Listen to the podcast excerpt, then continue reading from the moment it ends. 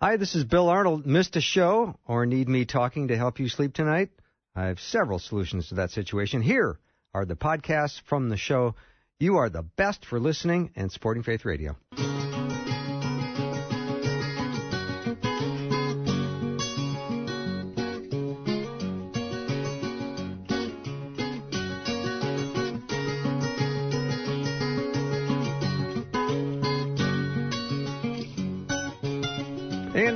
Welcome to Afternoons with me. I'm Bill Arnold. Thank you for joining me today. I hope your day's going well. I hope you're staying cool. It's pretty hot where I'm from, and I hope uh, you're staying cool and getting lots of hydration. I got a, two bottles of water here, and I'm going to go through both of them probably in the next five minutes. We have a great show today. Um, Rob Bluey is going to be joining me, executive editor. I go right to the top for you, my listener, of the Daily Signal, and then uh, Christopher Hudson is going to be joining me in the first hour. You know, I read that artificial intelligence can solve a Rubik's Cube in one second. I spent four days unsuccessfully trying to get my Rubik's Cube out of its clamshell packaging, and so far I've only bled twice. So, AI's got nothing to worry about. Let me take a break and then get Rob Bluey on.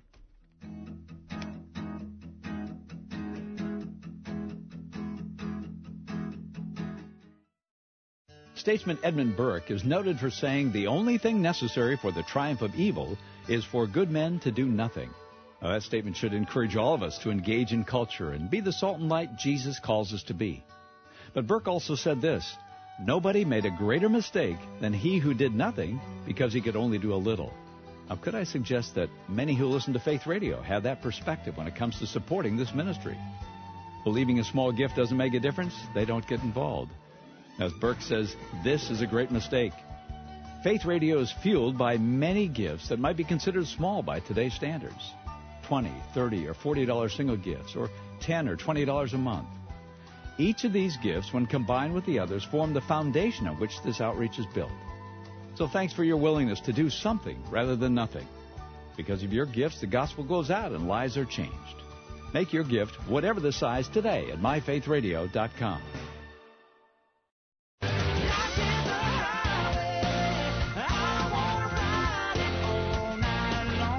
That is the walk-up music for Rob Bluey, executive editor of the Daily Signal. Go to dailysignal.com to check it out. That song was chosen by uh, him and his family. Rob, welcome to the show. Thanks, Bill. It's great to be with you. That's pretty peppy music you guys picked out. Well, we try, you know. we, we, we hope people are on their toes and uh, ready for the day's news, right? Yeah. Well, it's it's pretty hot around the country. It's going to be uh, close to 100 here in Min- Minnesota this week, and it's uh, just about hot everywhere in the country, especially in Washington D.C., where you live. Well, the temperature hot and so, is hot, and so is the political rhetoric. Let's let's face it. I mean, we have. Uh, have entered the week here, and uh, it is going to be a busy day. Uh, the Congress, the U.S. House of Representatives, will tonight vote on a resolution condemning President Trump's uh, recent uh, tweets. You've had uh, four members of the House Democratic Party step forward last night uh, to provide a litany of examples which they say prove that he is a racist. And the president is, uh, you know, doubling down, even tripling down on the fact that he's uh, standing by his comments here, saying that if people don't like America, then they should just leave. So there's uh, certainly a lot to talk about and focus on uh, w- with regard to that. But at the same time, Bill, uh, you know, uh, the business uh, continues to go on, and the Senate's confirming judges, and and uh, we still have uh, some, you know, pretty big obstacles uh, when it comes to immigration and a new asylum rules. So I think we'll be busy for the segment today. Yeah, of course, his uh, his tweets are inappropriate and and vile, but you know, it seems to me he is the first true social media president, isn't he? Well, he sure is, and uh, and you know, I had the opportunity to participate last week in the White House Social Media Summit with about uh, 250 other individuals, uh, a combination of digital directors from different government agencies, uh, people like myself who who come from a, a digital media, social media background, and and work for an organization like the Heritage Foundation and Daily Signal that does that work, and then people who are you know just um, social media stars, really, uh, or as they called themselves, meme makers. Uh, those who are using social media individually and have built a strong following, oftentimes maybe even retweeted by the president. And uh, you know, this is really what he's been able to do in terms of speak directly to the American people. And and let's face it, most of the time it works. Uh, he's able to bypass that mainstream media filter, take his message directly to Americans. And other times he says things, uh, as he did on Sunday morning, when a lot of us were waking up uh, that uh, that really set people the wrong way. I agree with you. Uh, what the president said was wrong. He should not have said it. Um, his words uh, certainly uh, you know, brought back I think many painful memories for for immigrants and others who have uh, been told uh, to go back to their country. And uh, I suspect that even my ancestors, who come from Poland and settled in this country uh, about a hundred years ago, probably heard similar taunts themselves uh, at a time when they were they were uh, you know figuring out the American way of life, and maybe others who were here uh, born natively uh, didn't necessarily like the fact that they were coming over. So I think that it's um, it's unfortunate uh, that we had to resort to this this type of language. At the same time, I do think what the House is planning to do tonight is probably purely a, a partisan exercise uh, to condemn the president, and you'll probably see it uh, defeated, or, or it'll probably pass. I'm sorry, it'll probably pass, Bill, but uh, along party party lines, and I don't think it'll go much farther than that. Mm-hmm. Rob, are the uh, journalists behind social media are they the ones that are mostly responsible for spreading fake news stories? You know, well, in terms of this summit, it was really interesting, Bill, because the White House didn't disclose, even to attendees like myself, much information, and so you had all sorts of hysteric uh, responses from the the mainstream press about what this summit was going to be. Uh, frankly, I didn't know there would be 250 people there until I arrived at the White House and saw that we were going to be in that large room where he does, you know, some of his big press conferences or maybe introduces a new Supreme Court nominee. And uh, and it really was, you know, classic Trump just talking about. Uh, social media as a way to to bypass what he calls fake news and also to highlight what he also sees as censorship on the part of some of the major tech companies. Uh, we've experienced that ourselves at the Heritage Foundation and Daily Signal. We've, um, I think you and I have talked about in the past about how one of our most popular videos ever, featuring a pediatrician talking about the dangers of giving puberty blockers to young children, was censored by uh, Facebook. They removed that video, and it took us uh, appealing to them really to get it back online. Unfortunately, uh, the video stopped, um, you know, gaining much much traction after that. Uh, we've since discovered that YouTube has now removed that video, so it's not available on the YouTube platform. So uh, we've experienced these these episodes ourselves. Oftentimes they're defined as hate speech, and unfortunately, I think increasingly the views of, of Christians like myself and and others um, who who may share some traditional values uh, are considered hate speech, and I think that that's highly unfortunate. I think there's a disconnect between the people who are working in Silicon Valley and much of America. Yeah. Well, Rob, I always have to uh, say thank you and all of your colleagues at the Daily Signal that do such a great job of reporting.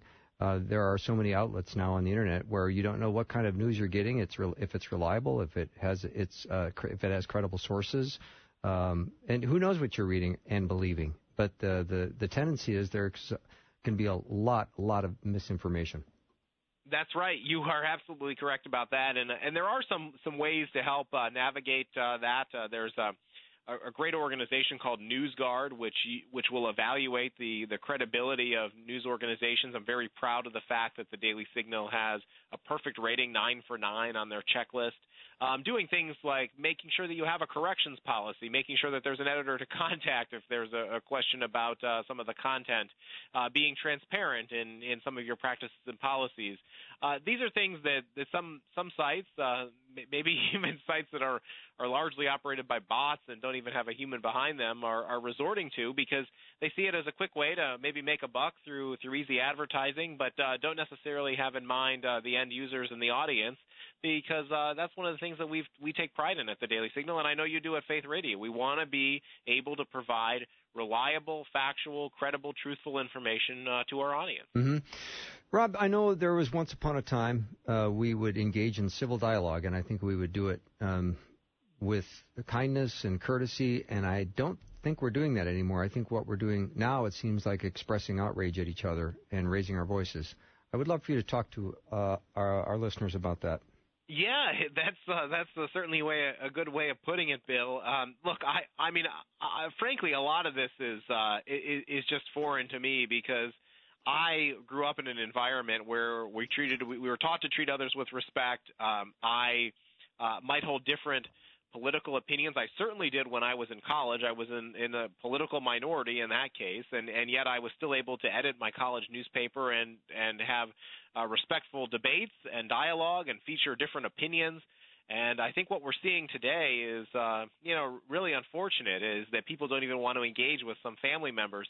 We had an interesting interview on our Daily Signal podcast yesterday with Dr. Jeannie Safer, uh, who's married to Richard Brookhiser, who's a senior editor at National Review. They're opposites politically. Jeannie's a, a hardcore liberal, he's a hardcore conservative, but they've been married for almost 40 years. Bill, I know this is possible. I know people can have political differences and still get along.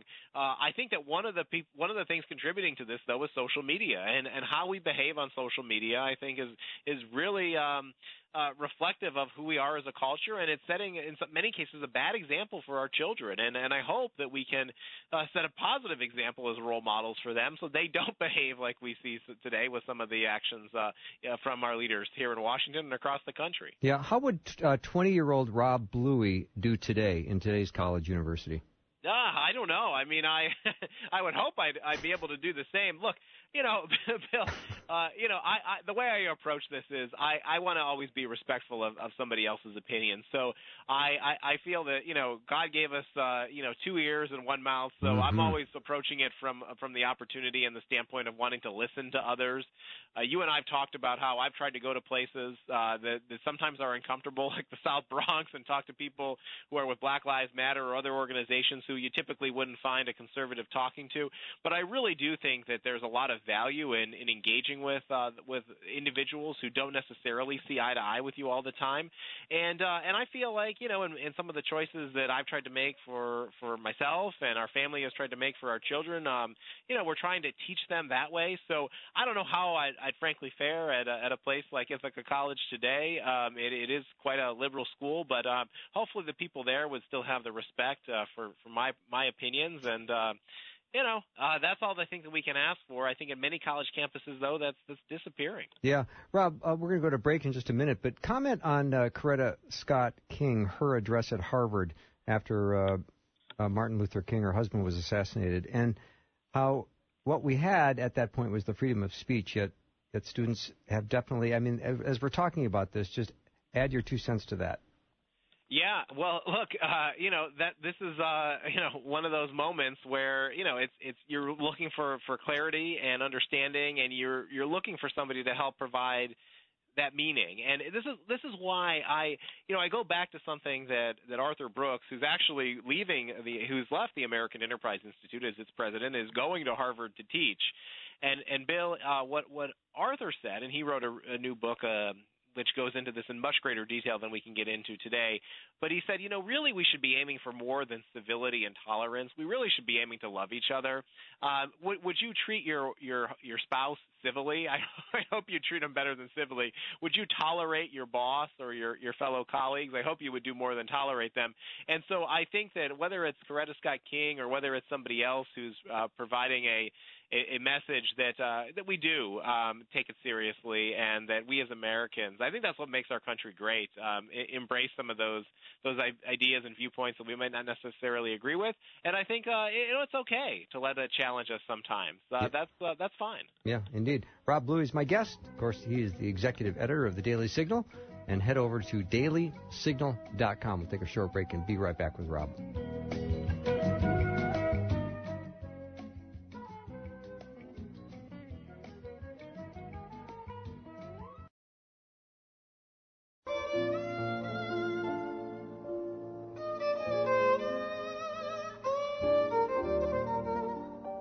Welcome back to the show. Rob Bluey is my guest. He is the executive editor at the Daily Signal. Go to dailysignal.com to learn more about uh, Rob and his team. Um, so, Rob, uh, looks like the president uh, is going to put limits on the asylum claims at the border.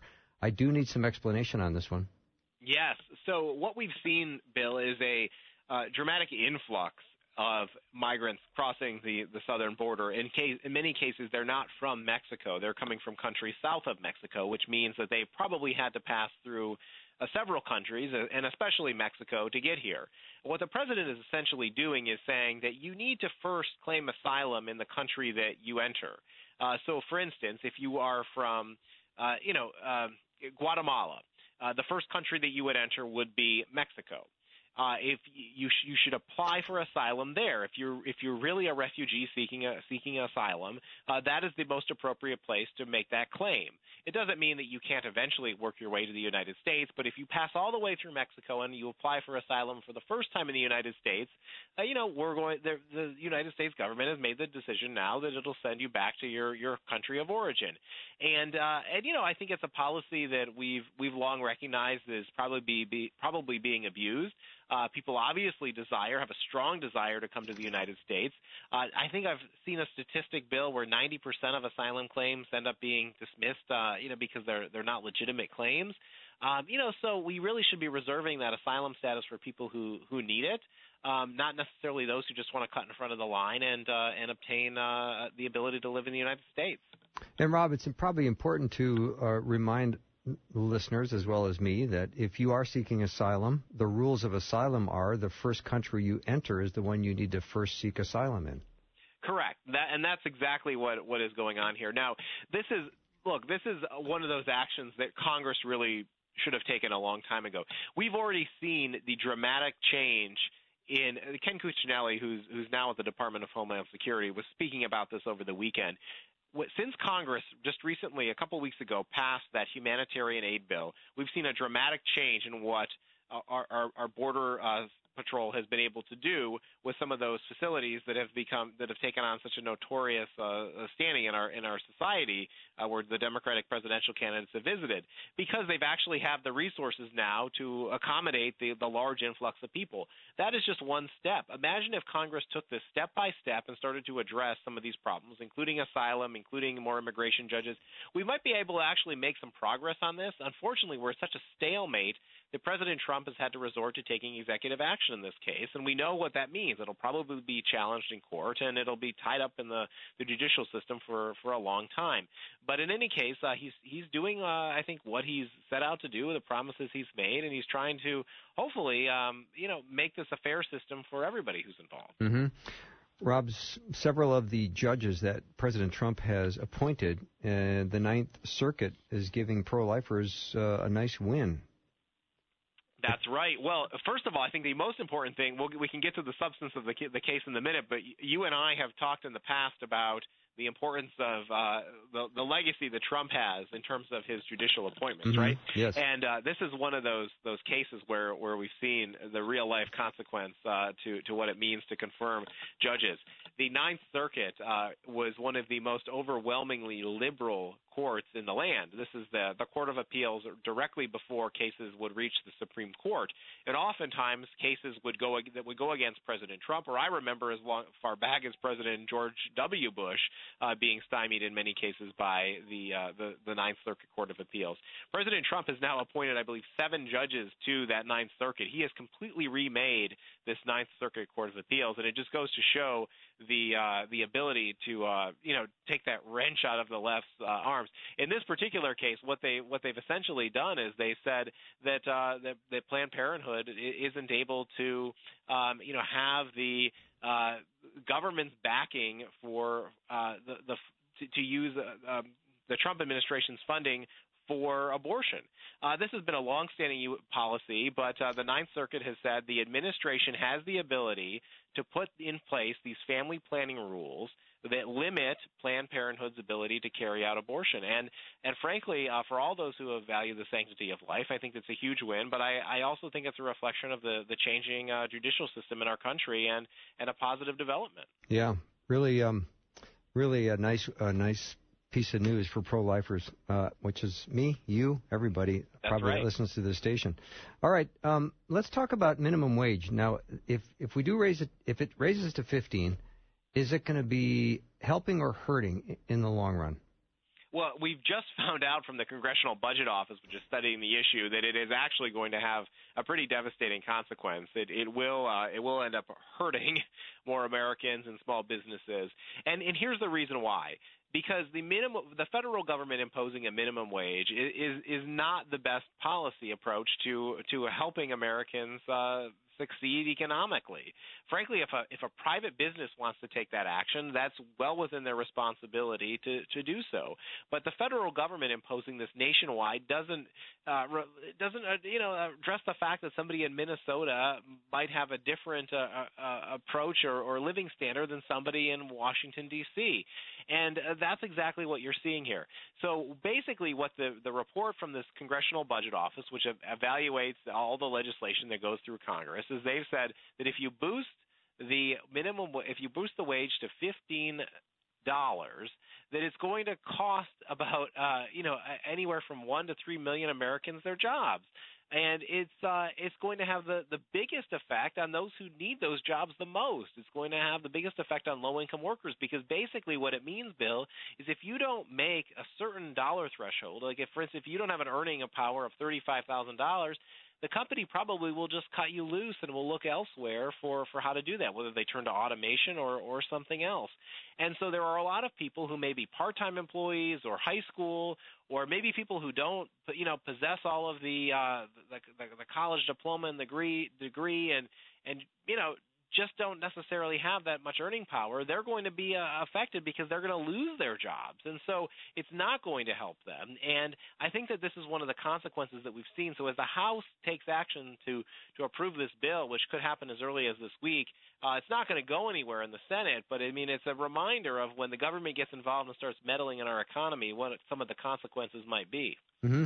Rob, did you go to a conference on socialism? Did I hear that? I did not go to the conference on socialism, but my colleague at the Daily Signal, Jarrett Stepman, who's been a guest on your oh, yes. program, I like Jarrett. Uh, certainly had certainly did. Jarrett flew to Chicago, not too far from you, Bill, and uh, he attended over the July 4th holiday. What a time to hold a conference on socialism! Uh, this uh, this phenomenal event in which he learned a lot. Um, so uh, all the socialists got together in Chicago for their national conference and uh, adorned with Karl Marx posters and all sorts of communist uh, material. Jarrett saw firsthand what their what their agenda was, and he's got a great story which is really popular right now um, on our website, uh, dailysignal.com, all about the conference and what he observed. I really would encourage your listeners to check it out because I think that it's one of those things that we try to do at the Daily Signal is go to these places where other news organizations might not typically go mm-hmm. and tell the truth about what they're talking about and the radical ways that they want to transform this country. And I will tell you, it is uh, it is certainly frightening to to hear about some of the things that they want to do. Um, and, and frankly, it's mind-boggling. It, like the, the thing that stuck out to me as a as a, as a as a parent, as a father, is they want to get rid of the family because they think that that is the the family structure is uh, is pure is capitalistic. And the way to have a socialist structure would be to have basically it sounds like get rid of marriage uh, get rid of all sorts of family structure. It's kind of the, the term was used open sourced i mean in terms of in terms of uh, reproduction. I don't know what that exactly means or how that would be carried out. But bill i mean it's truly frightening if these ideas become mainstream uh, what they might mean for for our values Wow, that's stunning. I am going to go to dailysignal.com and read uh, Jarrett Stepman's uh, report on the socialism conference because it sounds fascinating. I'm sorry I didn't get a chance to read it in front of our discussing uh, this today. Rob, thank you for always calming my jagged nerves. Well, thank you, Bill. It's always great to be with you on Faith Radio. Yep. Uh, have a nice uh, week and stay cool. Thank you. Yep. Rob Bluey has been my guest, executive editor of the Daily Signal. Make sure you go to dailysignal.com to check it out. We'll take a little break and be right back.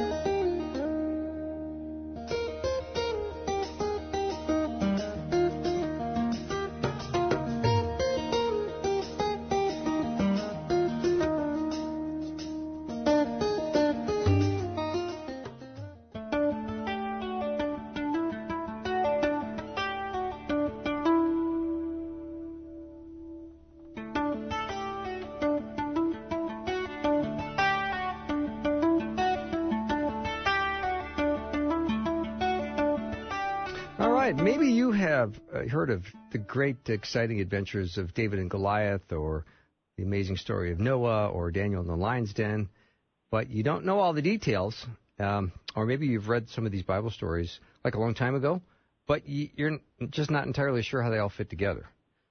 and what you're supposed to get out of them. And that's what we, you know, call Bible study. And sometimes we just really need helpful books along the way to give us kind of this uh, information in a nice condensed form. My guest, Christopher uh, Hudson, uh, wrote, uh, co-wrote a book with Stan Campbell, and it's called "The Most Important Stories of the Bible: Understanding God's Word Through the Story It Tells."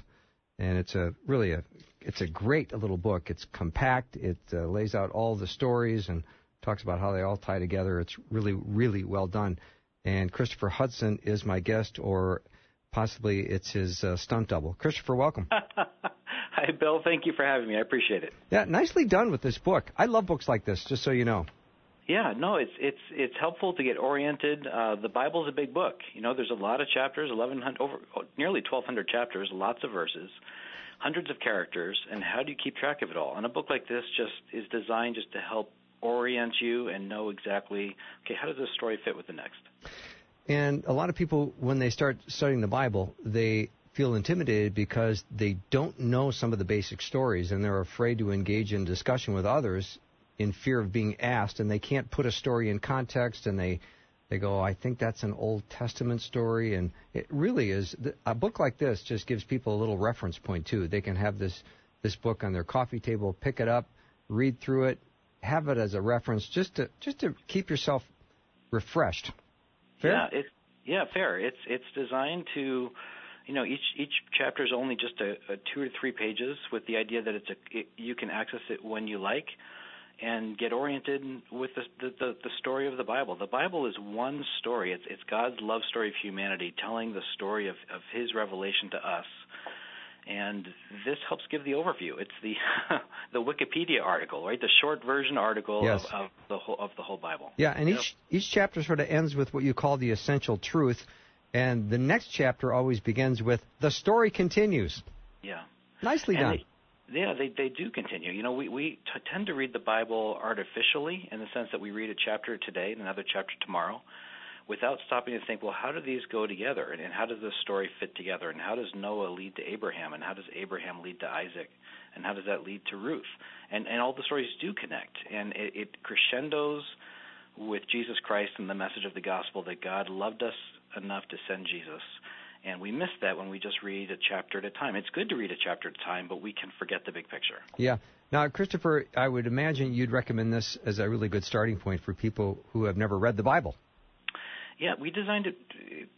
Stan and I designed it exactly for that, but also for someone who maybe it's been a while since they've read the Bible and you start to forget the details. Kind of an illustration example. You know, my kids. I've got three kids, and they wanted to take me to an Avengers movie, but so many Avengers movies, movies have happened. how could I possibly? I, I didn't have time to sit and watch them all, so I got online and I read a few articles and I got caught up. I'm like, okay, now I can get this one. Um, and this this book is designed to be the same way. The, it'd be best if we all sat down and read 1189 chapters within a couple of weeks and we c- captured it all. But short of that, this book is designed to give us that basic orientation. Say, okay, oh, now I get this story. Mm-hmm. I am, and I'm looking at the book, and here you've got in G- Genesis 28 through 33. There's the title Jacob becomes Israel, and for a lot of new Christians, they're going to be very intrigued by virtually everything you write in this book. Yeah, no, it's all um, you know. We get bits and pieces through our Sunday school classes and sermons, and it all starts to sound familiar. But if you were to sit down, it, they end up being Scrabble pieces in front of us. What goes with what? How do we connect all these together? And um, yeah, it's it's a tough timeline to keep track of. Yeah. So we can read this book. We can take a chapter, go through it slowly, absorb it, and then we can try to figure out exactly how we can use these truths in our daily lives. We can start doing that right away too, can't we? Yeah, there's there's character of God that applies to us to, right away. With things we learn about God and things we learn about ourselves that are from page one when we realize that God loved the world so much, but He cares about our heart. Cain and Abel is a story that shows that God cares about our hearts more than our actions, and a lot of times in churches we get caught up in the actions, right? We put on our best, we look really good, and, and we, we forget that no, the story of Cain and Abel and so many others in the Bible is really a story of God wanting to see our hearts devoted to Him and following Him, um, whether our actions are in line with that or not. Mm-hmm. let's talk about the story of Cain and Abel. Just let's pick a story out of the book and just sort of give listeners a chance to understand how you think and how you go about it. You say the story continues. Adam and Eve, cast out of Eden, now have children. Their separation from God has led them to their propensity to sin, which is carried on to this generation. Say more. Yeah, the the idea that right away the story of Cain and Abel is happening right after, and many people don't realize this, right after the the, the fall, eh, that Adam and Eve ate the fruit, and as a result, every part of life was corrupted. Our relationship with God was corrupted. Our relationship with the earth was corrupted, where God said, "Now the earth's going to grow thorns." And our relationship with each other was corrupted. It's no longer pure, and that's why we have wars, and that's why we have uh, arguments with our siblings, and that's why we coworkers sometimes get along. And the first example of that, in the very next chapter after Adam and Eve eat the fruit, is Cain says, "Hey Abel, let's go out in the field together. I got something. I got this rock to show you," and uh, and and it ends with murder and. Um, but ultimately, the takeaway from that, there's there's a number of them, but one takeaway that we highlight in the book is that God cares mostly about God cares about our heart. And Abel's sacrifice was approved because his heart was pure. And Cain's sacrifice was not approved because he was trying to keep up appearances or earn God's approval or something was amiss. And that's a powerful lesson for us because that, that that's something that every day I may not be uh, tempted to kill my sibling, but I am tempted to show a heart that's not truly devoted to God and realize that that relationship takes a backseat to so many other motivations. Mm-hmm. Christopher, I find this interesting. I love that bumper sticker that says "Hate is not a family value," and I have to think. At one point, there was only one family in the whole world, and in that family, there was a murder. Yeah, but but I think the comforting thing for that is there's redemption in that, and that that God, even when all of us all of us fail and all of us do not treat our families like we should. Even the best of families, we've got a good family, but there's moments when we our humanity and our sin shows. Um, but even in that, we have a takeaway there that God cares about our heart. And I can treat a family member badly, one of my kids badly, or they can treat me badly. But what's the heart in that? And and is the heart devoted to Jesus and say, yeah, you know what, I I did not respond well in this moment but I've got a heart that wants to honor Jesus and do better. And that's different than having a kid, for example, that just toes the line, but whose heart is far. Uh, and that, I think as parents, we any parent can understand that difference, and that's what God wants of us. He wants a heart that's faithful and loyal and devoted. It may not be perfect in the actions, but the heart's right. Mm-hmm. And then, of course, the story continues with Noah and the flood. And last night in the greater Twin Cities area, we had a severe thunderstorm and tons and tons of rain. And I thought, huh, this is coming down pretty hard. Um, and then a beautiful double rainbow popped up just mm. because of the whole day. And there's a lot of people that don't even understand the, the biblical idea of a rainbow. Yeah, that idea of the, of the rainbow that God promised never to uh, destroy the earth again. Uh, the worldwide, it, it, it, with the flood, is the promise that, and God puts His rainbow as a sign to that. But I think the story of, of Noah reminds us that even in the darkest of humanity and in the darkest situations in the world, uh, God still is there, and even in judgment, God delivers His righteous, his, his, those that are His own, and He has an eye on His own. And I think that is important when when we are, especially struggling through a rough time, to realize I'm the only Christian here. I'm the only one trying to be faithful to God. I'm the only one who's going to church. I'm the only one who, who's keeping these moral values or whatever it is we hold on to. God sees that, and we we have a God who sees us. And even though sometimes we feel like we're the only one, uh, the story of Noah reminds us that God intervenes and saves and has His hand, even if we are the only one. Uh, God rescues, and God loves, and God sees, and, and doesn't leave us uh, to spoil with those around us. Mm-hmm. Now, if you're uh, wondering where could I get my hands on a little book that would talk about the most important most important stories in the Bible, I'm holding it in my hand right now, written by Christopher Hudson and Stan Campbell. And Christopher, as I, you know, you, you think of if someone said to you, "Hey, tell me about the Tower of Babel," I just wonder how many Christians would freeze up a little bit and go, "Uh, yeah." So you know, you've got all these little stories in, in Scripture and how they how they all fit together.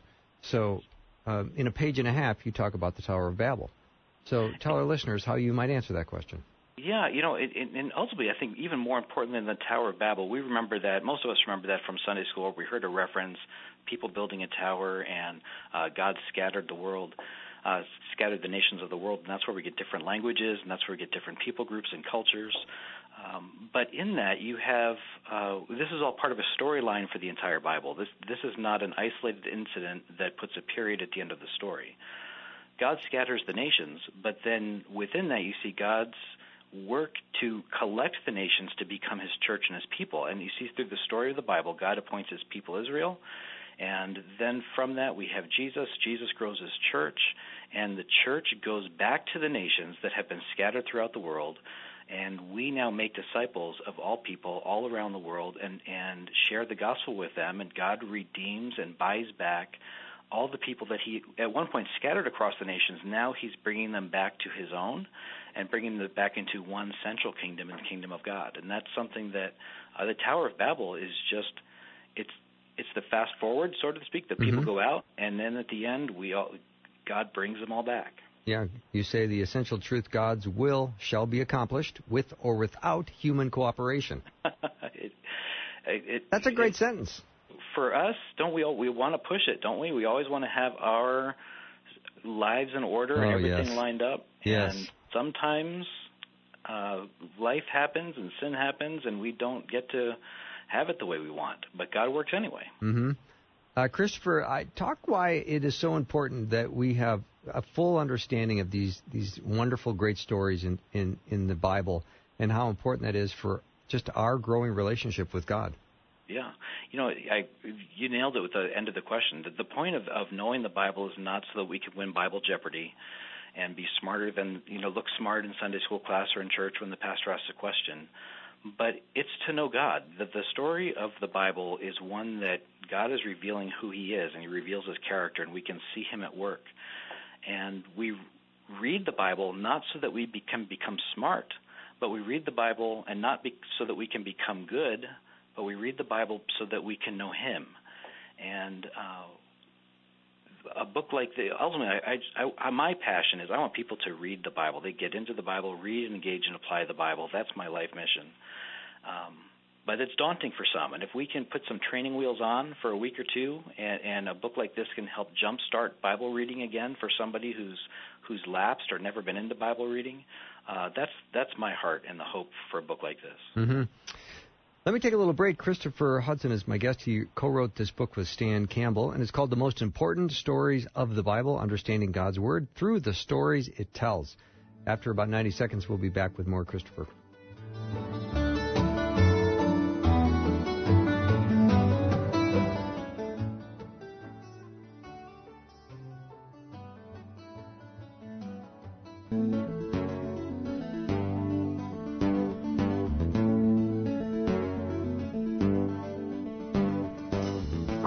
Hudson is my guest. He's uh, written a book with Stan Campbell called The Most Important Stories of the Bible Understanding God's Word Through the Stories It Tells. And it's always important to know that is one story, and they all fit together beautifully, just the way God planned.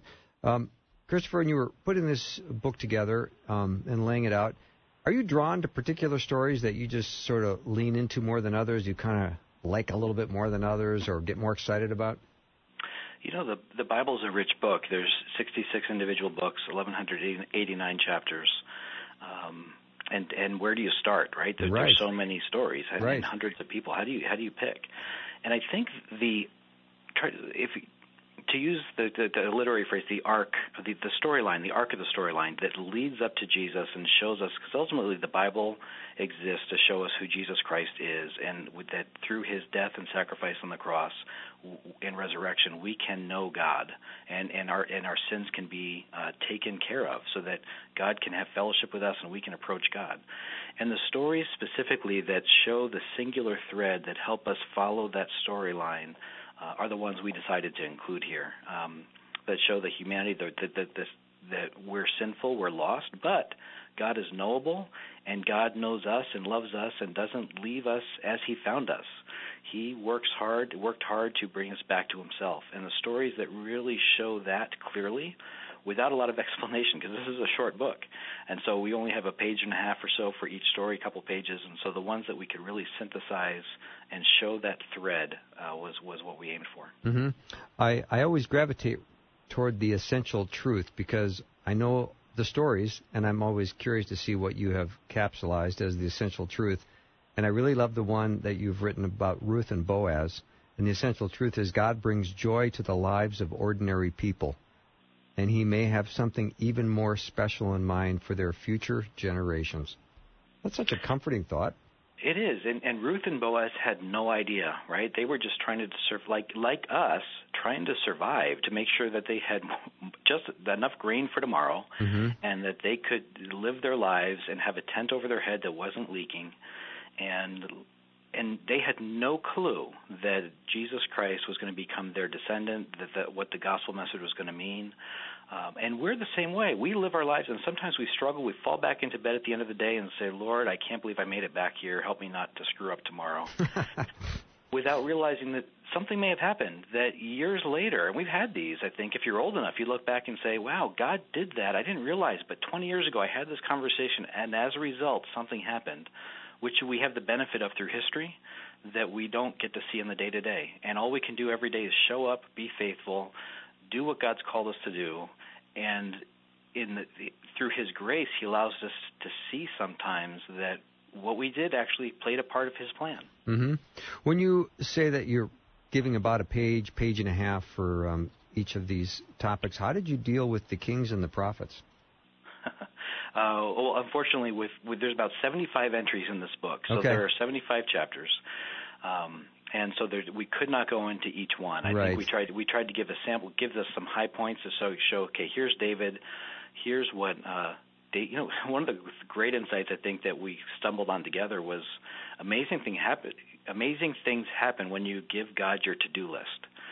David's moment with Dave with Goliath started because he just showed up at the battlefield with bread and cheese for his brothers. No kidding. And he shows up yeah. at the battlefield, and all of a sudden Goliath happens. And we give God our to-do list, and great things can happen. Yeah, that's uh, a great point. All right, let's talk a little bit about the New Testament too, because I love when you talk about something like the Jesus' authority over evil spirits. And the essential truth you have on that little chapter is although evil exists in today's world, the power of God keeps it in check and will someday do away with it forever. Yeah.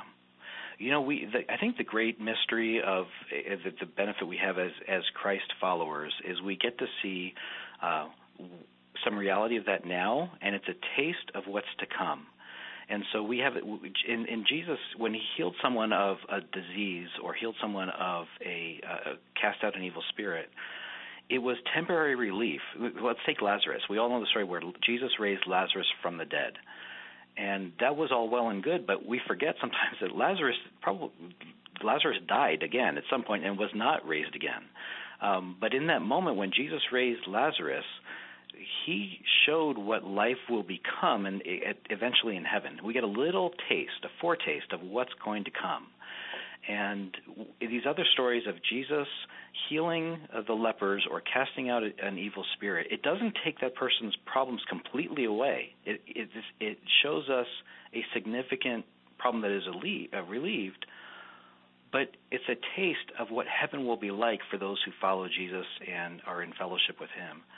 And I think that's, if I get another I think a takeaway for us as Christians is that's our job too, is to help improve our world and the lives of those around us and give them a taste of heaven that what faith in Jesus Christ is going to one day be like. And if I can alleviate suffering or if I can help um, in one particular place, I'm giving someone a taste of what heaven will be like. Not perfectly, but I think that's an important way we model Jesus as we interact with others. Mm-hmm.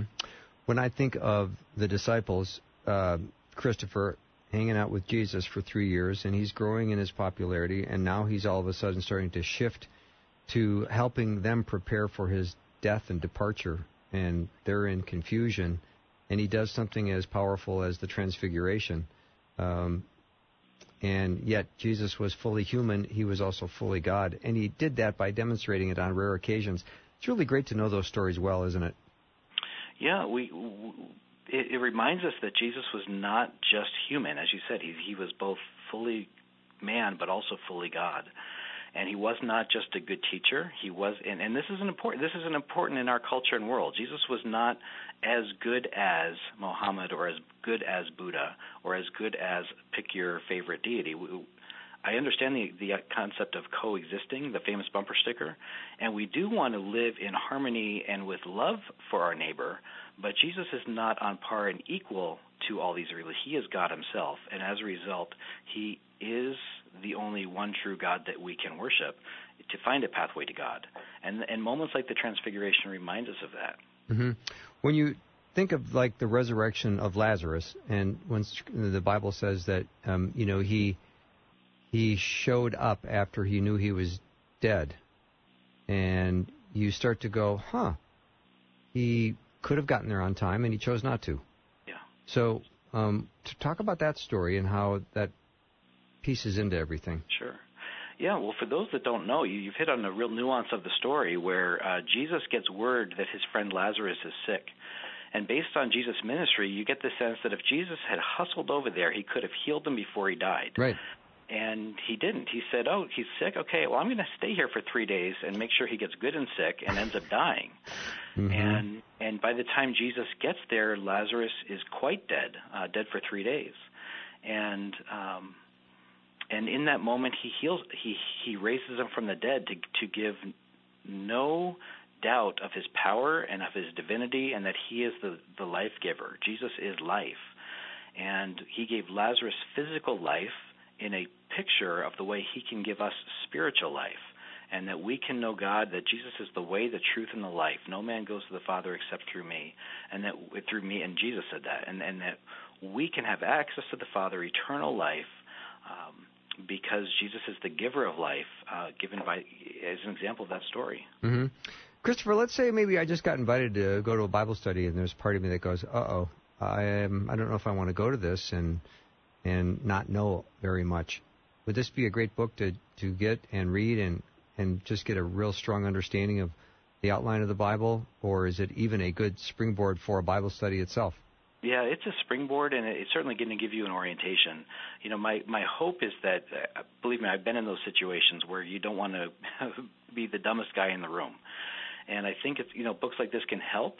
Uh, but I, you know, my goal, I, I, I hope people read the Bible first and foremost. And if they read ten pages of this book and say, hey, you know, I should just read the Bible, my I, my prayer is that they get into the Bible, they read, engage, apply the Bible. And my challenge to be for someone like that you just mentioned is go to the Bible study anyway. What's the worst that can happen? And you go there and you learn something and you see how God works even in way in your own heart in ways that you didn't expect it. I found so many times when I go to church and when I don't feel like it, it's in those moments especially that God touches me in a unique way and shows me, see, you needed me today, mm-hmm. and you had something to learn. Yeah. Um, and so I would say, hey, go. No matter how you're going to feel, there's always going to be someone smarter than you there. Uh, but that's all right. Let's go get into God's Word together. And, and and and I learned from people that have never read the Bible before. When they have a fresh insight and they read the story for the first time, I learn things to say, wow, I never thought about that way because I've been around the Bible now my whole life. Yeah. So your co-author Stan Campbell, how did you guys divvy up the work? Yeah, Stan um, did did the lion's share of the writing. So so I helped craft the beginning, set the direction, set the tone, um, really helped shape some of the chapters. Mm-hmm. But Stan is a master, and I love working with Stan. He's such a clean writer and good writer. And then when uh, he would draft it, and then I would get to get back into it and, and help shape it further. Uh, so it was a collaborative uh, for sure, but it was. Uh, I love Stan, and he's such a talented writer. Yeah, and Christopher, uh, where do you live? I live in uh, outside Chicago, about 60 miles west of Chicago. Okay. And yeah. And uh, where did you go to college? Uh, went to Wheaton College. Uh, did my undergrad, did some grad work at Wheaton College, and uh, have honestly been in Christian book publishing now for about 25 years, just with my life call of helping people read, engage, and apply the Bible through different resources, and want people to um, discover God's Word for themselves. Yeah. And are you and your family having a nice summer? it has been a busy summer. Our kids are now old enough that they're on mission trips, they're overseas, they're traveling different places, and it's uh, it's it's hard to get all the cats together in one place. Nicely done. Christopher Hudson has been my guest. His book uh, that he wrote with Stan Campbell is The Most Important Stories of the Bible, Understanding God's Word Through the Stories It Tells. Thank you so much, Christopher, and have a great day. Bill, thank you so much. Bye-bye. You bet. Yep. We'll take a short break, and then hour two is going to be Dr. Mark Muska, and you know that's going to be Ask the Professor. Get your questions ready, and if they're already ready, you can just email me uh, at bill at myfaithradio.com or text me. Be back in a minute. Thanks for listening. Programming like this is made available through your support. Information available at myfaithradio.com.